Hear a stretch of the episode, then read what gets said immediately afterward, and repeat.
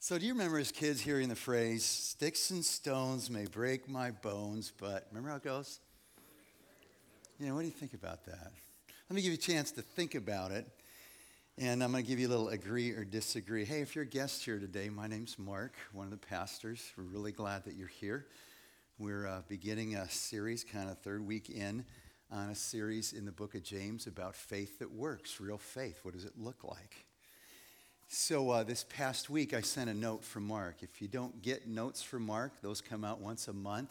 It's because we don't know who you are. We don't have your email. So filling out a communication card will help you get connected to things like that. In my note, I mentioned all the good reports that were coming back from Kingdom Justice Summit. So it had over seven hundred people that participated in the three different events.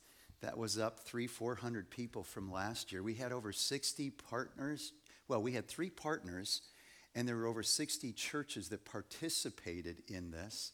And Kingdom Justice Summit is all about our vision of being a Christ-centered church for all people, where the power of the gospel is not only transforming lives, but renewing our city with the hope of Christ and the good news of Christ as we pursue justice and mercy and seek the welfare of all those who live in our city and the surrounding communities.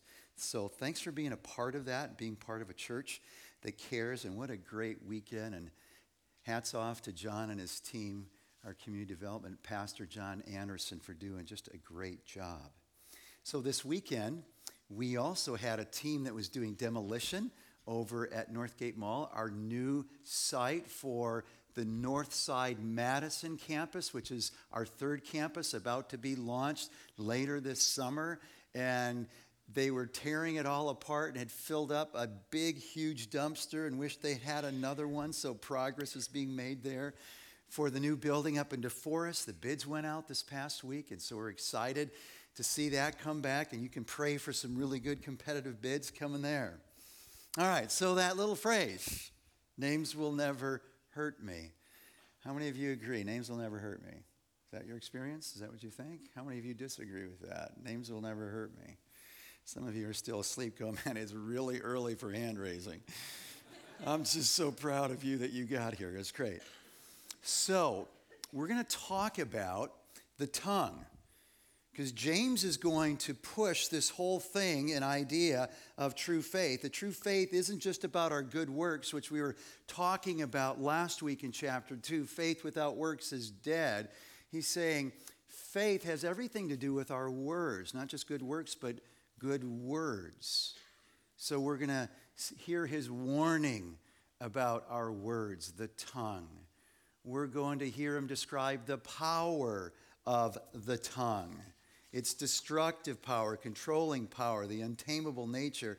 And he's going to talk about this problem that we have as people who love Jesus, where sometimes we're worshiping God at the same mouth and at different times we'll be cursing other people, and how that ought not to be. So we're going to talk about the tongue. So my parents grew up in Switzerland, and so every now and then we'd go back and visit relatives. And so I remember the first time as a kid going to um, Switzerland, and we were in my dad's little village of nine hundred, and they had a beautiful butcher shop, and I, there there were cow tongues in the in the case, and I asked my dad, like, what is that? He says, well, that's a cow tongue. And I was like completely disgusted. I didn't know people ate that kind of thing. And you know, I liked the tongue in the cow's mouth, but I didn't like it in the butcher's case. And uh, the problem got a lot worse when we were invited to relatives and she served tongue. I was like, oh my word, are you expecting me to eat it? And I, I understand now that there's two ways that you could serve tongue, kind of skin on, skin off. And if you know what I mean, it was a texture thing for me. I could not get that thing down. I just was joking on it. I couldn't swallow it. So there's going to be some things that you might choke on, as James has some really strong words to wake us up about the power of our words, able to give life, but actually also the power to take life. Power of the tongue, really, really important thing. So grab your Bible. We're in James chapter three. And as you're turning, the chapter divides pretty nicely. First twelve chapters are going to be all about our good words. And then the second part in verses thirteen through eighteen, all about God's wisdom. So the warning is in verses one through two about our words and our tongues. There's kind of a specific warning to teacher and then a general warning to all of us. The power of the tongue in verses three through seven. And then the problem and solution of what we do going on forward, eight through the end of the passage. So reading in chapter three, verses one through twelve. You there? Not many of you should become teachers, my fellow believers, because you know that we who teach will be judged more strictly. We all stumble in many ways. Anyone who's never at fault in what they say is perfect, able to keep their whole body in check. When we put bits into the mouths of horses to make them obey us, we can turn the whole animal. Or take ships as an example. Although they are so large and are driven by strong winds, they are steered by a very small rudder wherever the pilot wants to go. Likewise, the tongue is a small part of the body, but it makes great boasts. Consider what a great forest is set on fire by a small spark. The tongue also is a fire, a world of evil among the parts of the body. It corrupts the whole body, sets the whole course of one's life on fire, and is itself set on fire by hell. All kinds of animals, birds, reptiles, and sea creatures are being tamed and have been tamed by mankind. But no human being can tame the tongue. It is a restless evil, full of deadly poison. With the tongue we praise our Lord and Father, and with it we curse human beings who've been made in God's likeness. Out of the same mouth come praise and cursing. My brothers and sisters, this should not be. Can both fresh water and salt water flow from the same spring? The answer here is no. By the way, in Greek, this is the original language here. You can write a question and you can know from the way it's written in Greek what it's expecting, an affirmative or a nega- negative. No, it can't come from both. My brothers and sisters, can a fig tree, verse twelve, bear olives or a grapevine bear figs? Again, no. Neither can a salt spring produce fresh water. So he begins with a warning. And the warning is to teachers, and you were feeling really good. Well, you better listen up, Mark, because that's you, buddy. You're a teacher. You're doing it right now. And so that's true. It was a warning to those who would aspire to be a teacher, who are teachers. So that would happen like in a setting like this. It's, it's formal. But it also happens in a church context in informal ways. And the general warning, which is there's a stricter judgment, because if it's true in chapter one, verse twenty-two, that it's not a good enough, real faith isn't just showing up by hearing the word of God, we need to do the word of God. Because remember, it's the heart of faith. It's taking God at his word, obeying his commands, believing the promises. He says it's not enough to hear it, you, you got to do it. And then he says, look, and if you're a teacher, you're, you're not just hearing it, you're saying it, and you've been thinking about what you're going to say, and if you don't understand that there's a stricter judgment, because we should know better. We should know better. But the implications and the general warning here that follows in verse two is, well, we all stumble in many ways. Look at it again. We all stumble in many ways. Anyone who's never at fault in what they say is perfect, able to keep their whole body in check. So the stricter judgment is for sure people who teach publicly in the church, in formal ways. But let me suggest it's true in the informal ways that we teach. So you're teaching some kids in our church. You're teaching students. You're in a life group leading that, or a women's Bible study leading that. You're a parent trying to raise your kids to know, love, and serve Christ. Well, these are things that we need to hear. There's warning. There's a stricter judgment, Mark. Because after you talk about t- the tongue today, you ought to know better than anybody else that's heard the sermon. Heed the warning. Heed the warning. Every time we teach or preach, Whether it's a group, children, adults, a crowd, or a small gathering, God expects us to live out what we've been saying, to live it out, to live it out. Now, there's many reasons, many ways, I guess is the better way to say it, that the tongue could cause us to stumble. And that word stumble speaks of being ruined or defeated, and it speaks of sin. So look on the slide, the different things that James will talk about in his letter. Irreverent words. Remember in one thirteen, where we would accuse God of being the author of temptation, of these evil things that we're tempted to think or do. In one nineteen, the angry words, the unbridled, careless words. In one twenty-six, two, one through three, the words of flattery and favoritism that extends, remember, to the rich person who comes in.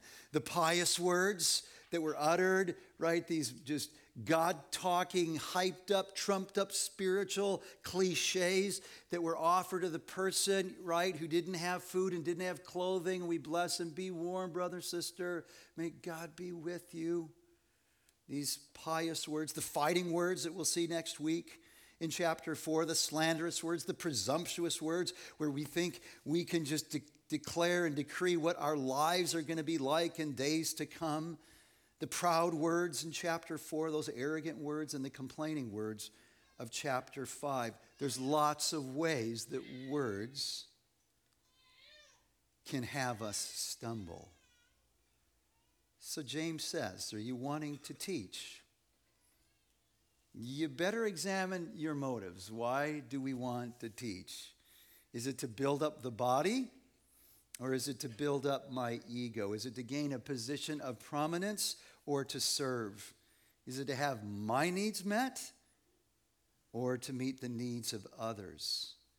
If we're teaching, we must be serious about our call and the warnings given. Ours is a stricter judgment.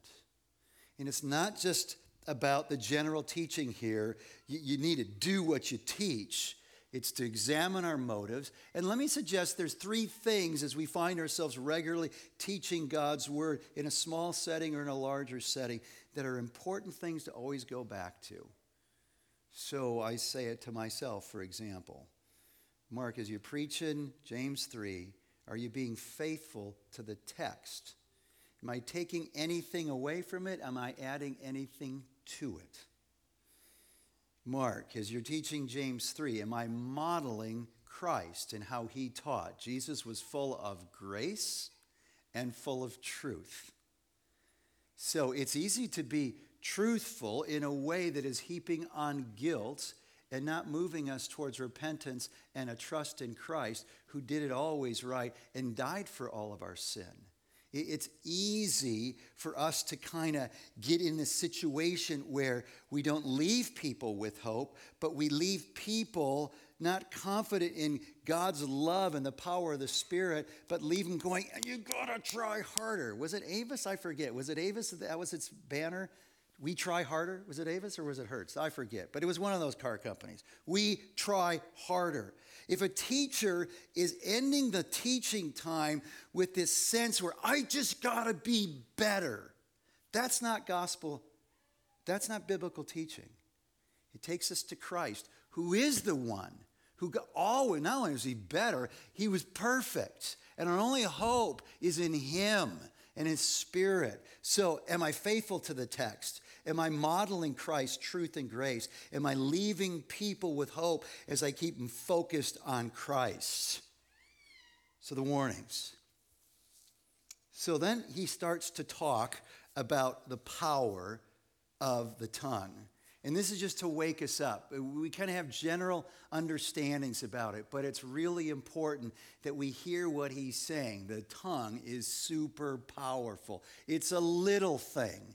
It's like the bit in the horse's mouth. It's like the rudder on the big ship, but it is powerful. So you think about the horse's bit, and you think about this hundred-pound woman could be steering, directing, guiding this horse that is ten times or more her weight, or a child on the horse. just through the reins that are attached to that bit that goes through the horse's mouth. The tongue has the power to control things far greater than the tongue. Like that ship blowing in the winds, connected to the tiller or the, the wheel that the pilot's using to steer it. Huge vessel, strong gales, but that rudder sets the course, moves it in the direction the pilot wants it to go. Our words are powerful. They're controlling. They're not only controlling, he says, they're destructive. They're like the spark that sets a whole forest on fire. Now, we don't live really in the part of country. I mean, you can drive up north and you'll see the old fire towers. But it's been a long time since we've had a, a decimating kind of fire, like happens all the time out west, right? All the time. And if you've ever been out there after a fire, you're just amazed at how broad the devastation is and how many miles you can go and just see these charred poles and nothing on the ground but the charred limbs there, the remnants of the fire. And sometimes we hear about how it all started. James saying, it's a spark. It's a spark, and it can do such great destructive harm. And how many times is it that we've lost sight of the power of our words? I mean, we'll hear a story, right? We'll hear these tragic stories of, of what happens. And someone was hearing their, their classmates, and they, they were teasing them. They were mocking them. They were bullying them. And, and they end their life because of words. We've seen it happen in our families. Maybe you've seen it happen in your marriage, where words are so destructive. I, I remember a woman coming to me, and we were working on the marriage together, and she said to me about a time previous that I said something I wish I'd never said, and I had no idea of the impact that that short sentence would have in my husband's life. That was kind of a reflective moment. But there are often times we're in the heat of it, and, and some of us, let's just say it, some of us, we just talk out life. That's me. I know, for those of you that think through life, we drive you crazy. And sometimes you drive us crazy because we're wondering, what are you thinking about? But for those of us that talk out loud, process out loud, we find ourselves just sometimes blurting out, right? And, and we're going like this sometimes. We don't have to reflect. We're going, oh, that was a stupid thing to say. Wanting so desperately to grab those words, and yet they're out. And time and again, we've seen this destructive power. It's just a little thing, our words, but yet so powerful, so influential on something that's way bigger, really setting the course of people's lives, our lives. Nelson Mandela knew something about that. He reflects on that in his words, Wall Street Journal, December fifth, twenty thirteen. It is never my custom to use words lightly. If twenty-seven years in prison have done anything to us, it was to use the silence of solitude to make us understand how precious words are and how real speech is in its impact on the way people live and die. The Bible says this, Proverbs eighteen twenty-one, the tongue has the power of life and death. Say that with me. The tongue has the power of life and death. Do we know that? Do we believe that? Have we experienced the life-giving power of words? Have we experienced the destructive power of words? James says, verse six, the tongue is a world of evil. And what he's pointing to here in verses six and seven is there is just an abundance of opportunities for us to get it wrong here, because there's so many ways that we can sin with our speech. And though we might confess it and seek forgiveness, the consequences go on as our incendiary words continue to smolder in people's hearts and lives. And he says the destructiveness of our speech actually goes back to Satan and to hell. And it's one thing to be reminded of the damage of our tongues, but it's another thing to see the predicament that we're in. Like, we don't have the power in us to tame the tongue. He says, man, all kinds of animals, land animals, sea creatures have been tamed, but no man has ever been able to tame the tongue. So let's just say, here's the fact. The fact is no man can tame the tongue. No woman can tame the tongue. He's not saying the tongue is untamable. He didn't say God can't do it either, and he's just really upset about that, wringing his hands and trying to figure out, what are we going to do about the tongue? No, God can. We can't. He's going to get to that when he starts talking about the springs and the sources of our words later on in verses thirteen and following. So we can't tame the tongue. But the one who has given us new hearts, and Jesus said, out of the overflow of the heart, the mouth speaks. So Jesus makes a really interesting connection, and he says our tongue actually is tied to our heart. So we talk about tongue-tied, can't get the words out. No, theologically, tongue-tied mean, uh, means this: my tongue is tied to my heart. And if there's ever going to be progress relative to having words that bless and do what God has intended, do what God's word does, God's powerful word gives life, speaks truth wrapped in grace, extends mercy, is just, is pure, is holy, is always perfect, even when it's a hard word, that if we're ever going to catch up with God's life-giving words, it's only going to be because he's given us a new heart, a new source with new desires, his spirit in us, new power. And that's what Paul expects, that we have this new power when he says to us in Ephesians four twenty-nine, a great verse as we're struggling in this area, and we all do, do not let any unwholesome talk come out of your mouths, Ephesians four twenty-nine, but only what is helpful for building others up according to their needs, that it may benefit those who listen. So just look at this verse for a second. Don't let any unwholesome talk come out of your mouths, but only what is helpful for building others up. In other words, it's not about me. It's not about us. It's not about you. Our words are about other people. It's about their needs, not my needs. It's about their benefit, not what would benefit me. And oftentimes, we use words to just get it off my chest. It's about me. Oh, man, I wish I had preached this chapter last Sunday because I blew it last Sunday.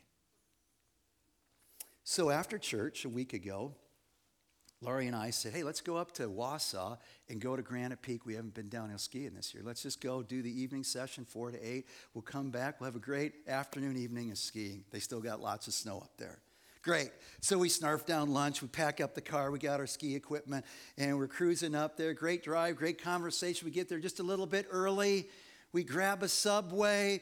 We go to the slopes. Lori's going off to the lodge, and I notice that the ticket window doesn't have anybody in front of them. I said, let me just quick go grab the tickets. So I walk over, and I said, I'd like two tickets for tonight, two lift tickets. She says, great. She hands me a clipboard. I'm going, wow, a clipboard. Now, I'm not renting skis. I have never had to fill out anything to buy a lift ticket, and I've skied all my life. And I'm going, wow, what's this about?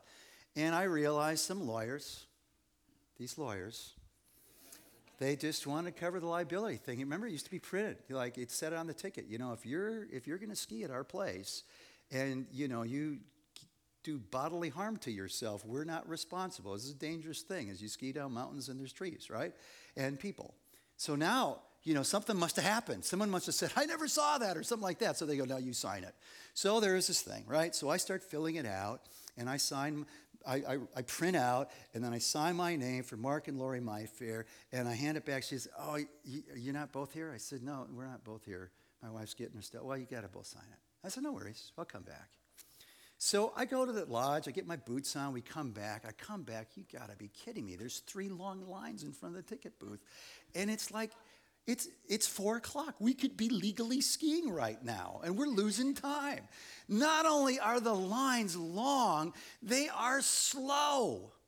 And so I got to figure it out. Honey, you stay in that line. I'm going to stay in this line. Because, you know, you got, you know how it goes. We got to be in the fastest line, right? So we got, you know, we got good chances that two out of three, right? We might get it. And at one point, I moved to Lori, and, and now we're in the slowest line. And I'm stewing because, you know, everybody's passing this stuff back. And it's taken like hours for a person to get their lift ticket. And I'm going, oh, come on. Let's get this show going. So, you know, it's just building. It's just building. And so I get up to the women w- window, and there's this sweet young woman behind the ticket counter. And so I just want to get off my chest. Right? I just want to, I want to help Granite Peak, you know, just excel. I just want them to do better at selling tickets and satisfying customers. So I just kind of, I just, unlo- I, I, I didn't raise my voice. I didn't yell and scream. I didn't demean her. But I just vented on my frustration because it was about me at that moment. And I didn't just get, because it was driving me crazy. You know, this is your pastor we're talking about. So, um, I, and... You know, I, I told her all these things, and then I invited her to Dork. No, I didn't do that. So I'm walking away from the window, and Lori like just cuts to the chase. She goes, you know, that that girl had nothing to do with that policy, Mark. And and by the way, I, I don't think she would ever have the power to reverse that policy either. So what was that all about? It's like, all right, all right, all right. It's just easy to do. And the unwholesome words are words about me. They're words about us. We're not thinking about the benefit. We're not thinking about the need. We're not thinking about what would be helpful and actually build someone else up. I'll probably never meet her again. Never meet her again. And you know what? She was probably stressed that there's these long lines. She was probably stressed that it's taken forever to buy a ticket. And I missed it. I completely missed the opportunity to just have a positive exchange that would encourage her in her work that day. The tongue, powerful. The tongue, a great opportunity. The tongue, untamable.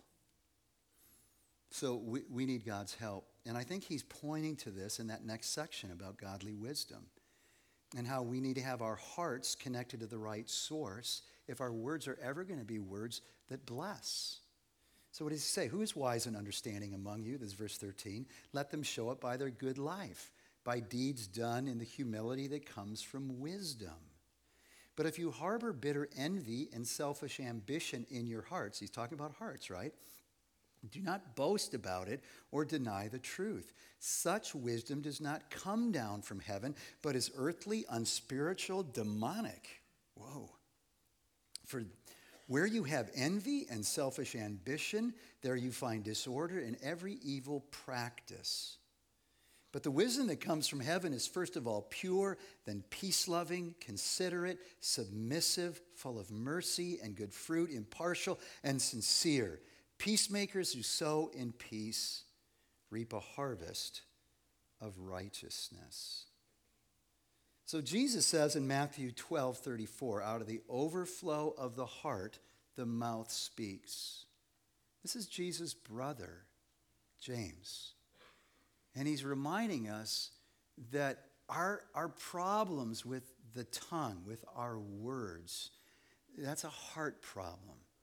And we need a heart fix. We need a heart fix. So what are we to do? Well, let me suggest a few steps. The first thing is we need to do better at examining our words.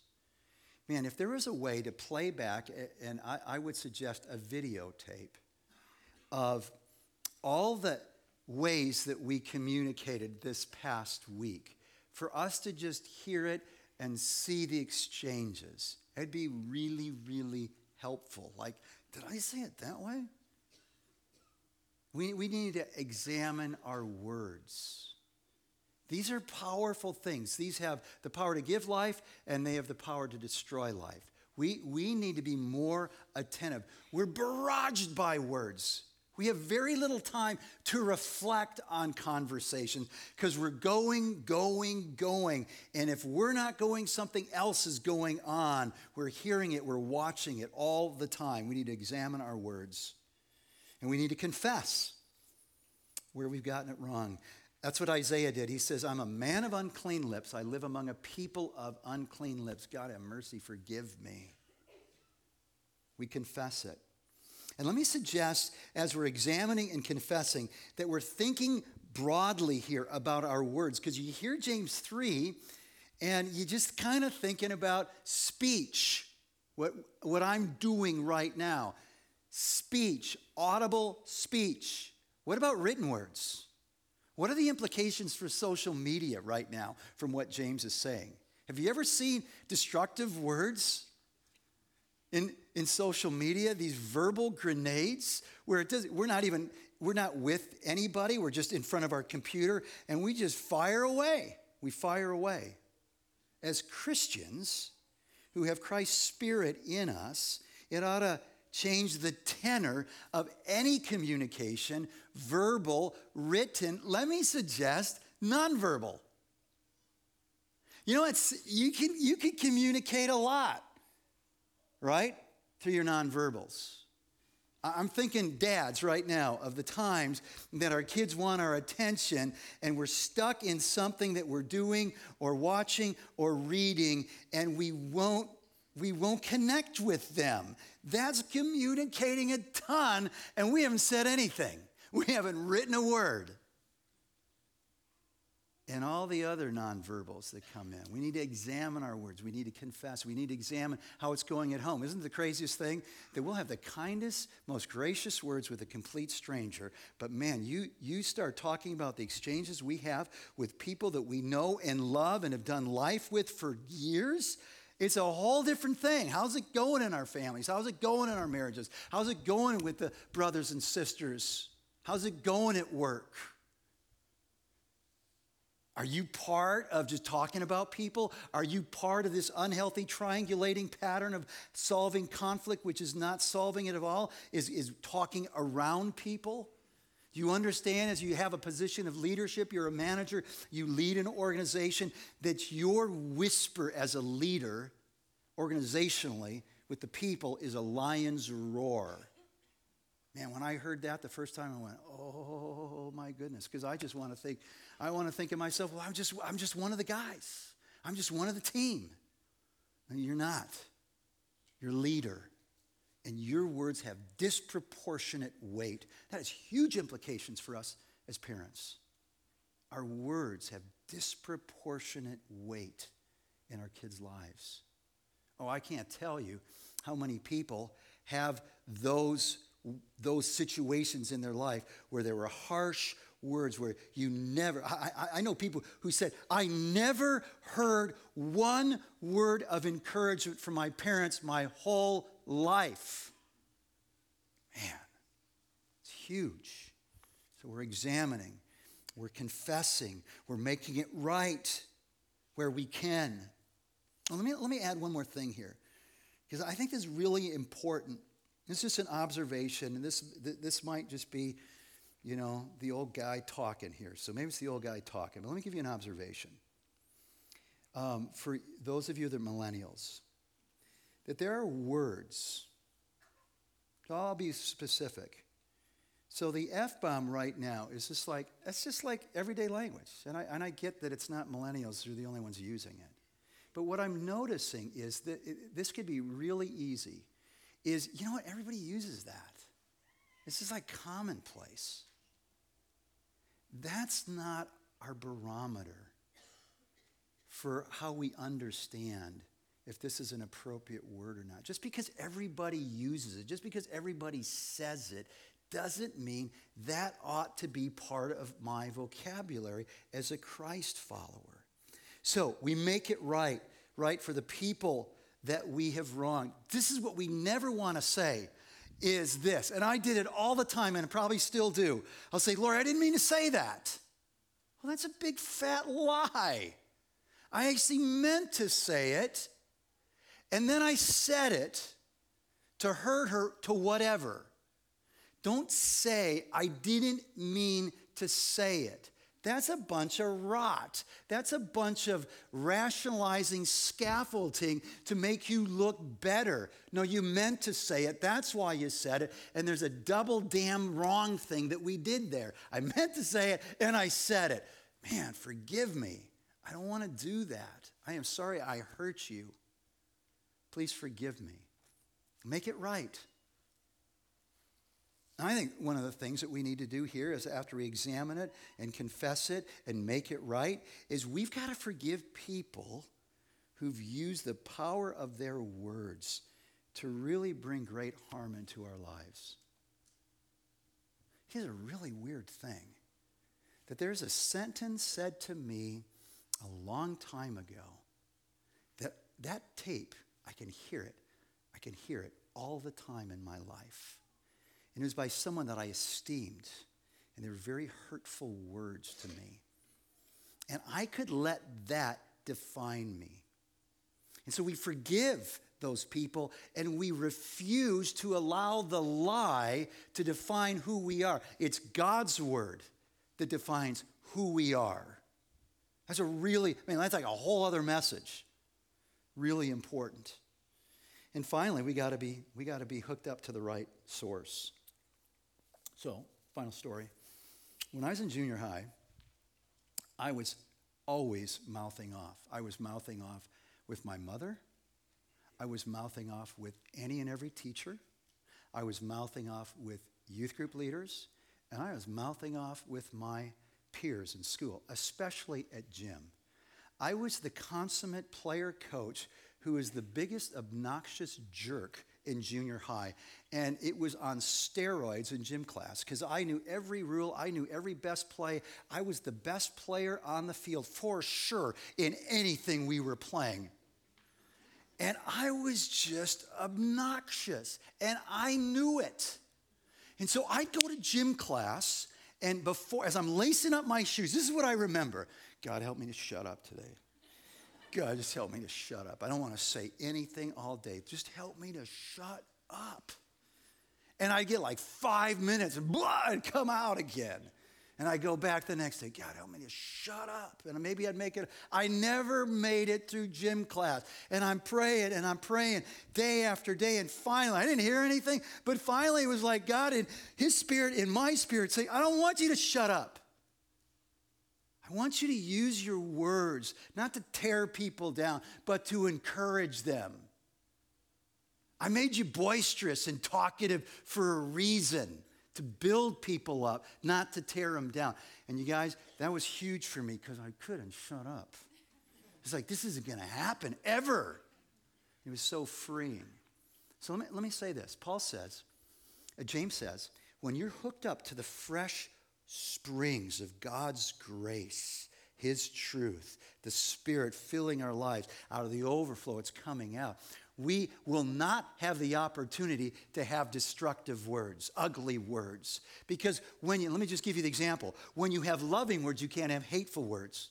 When you have encouraging words, you can't have critical words at the same time. When your words come out thoughtful, they can't be careless. When they're kind, they can't at the same time be mean-spirited, gentle. They can't be harsh. Sweet, they can't be bitter. Gracious, they can't be cynical. Words that defend somebody can't at the same time tear them down and slander them. Words that are full of truth can't be full of lies. Words that give life can't at the same time kill. Beautiful words can't be ugly. Inspirational words can't be words that discourage. Words that build up can't tear down. Words that are humble can't be proud. Words that are pure can't be full of innuendo. Words that are wise can't at the same time be full of folly. Words that are thankful can't be negative and critical. So the warning is not just for the preacher today, for all of us, because we traffic in words, lots of words, and they're powerful. And without God's help, we're going to get it wrong more than we get it right. And so praise God that Jesus came to die for all of our careless, deceitful, lying words. And he never missed the mark. Even in the crucible of the last days on the cross, when he was cursed, he returned it with blessing, extending mercy to Judas, who came with the priest's guards to arrest him, to haul him off, to crucify him. He calls him friend.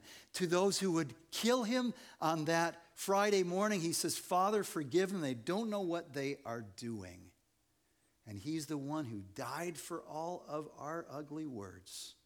And he's the one who gives us new hearts, and his Spirit allows us to experience the fresh, refreshing springs of life-giving, Spirit-empowered words that can flow and grace other people. And so the psalmist has a prayer. Let's pray it together as we wrap it up. Psalm nineteen fourteen. Say it with me. May the words of my mouth and the meditations of my heart be pleasing in your sight, O Lord, my rock and my redeemer. Let's pray. So, Father God, as we come to your word, it just reminds us of our constant need for you.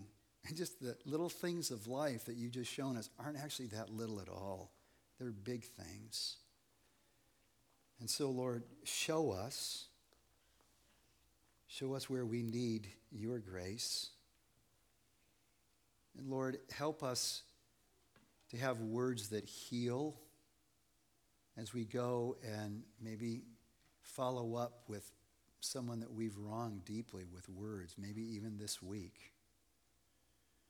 Lord, give us an added measure of your Spirit, that there would be an ongoing fullness as we're in your word, or just words that grace people. And we pray these things, Father, that we would point people to you, to your beautiful words, Jesus Christ, the Word of God, your beautiful life, Christ. Help us in this, we pray, in Christ's name, amen.